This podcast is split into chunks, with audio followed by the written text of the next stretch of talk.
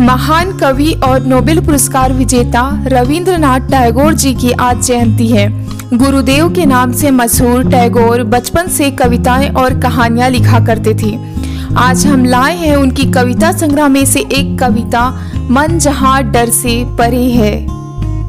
मन जहाँ डर से परे है सिर जहाँ ऊँचा है, ज्ञान जहाँ मुक्त है, और जहाँ दुनिया को संकीर्ण घरेलू दीवारों से छोटे छोटे टुकड़ों में बांटा नहीं गया है, जहाँ शब्द सच की गहराइयों से निकलते हैं, जहाँ थकी हुई प्रयासरत बाहें त्रुटिहीनता की तलाश में है, जहाँ कारण की स्पष्ट धारा है।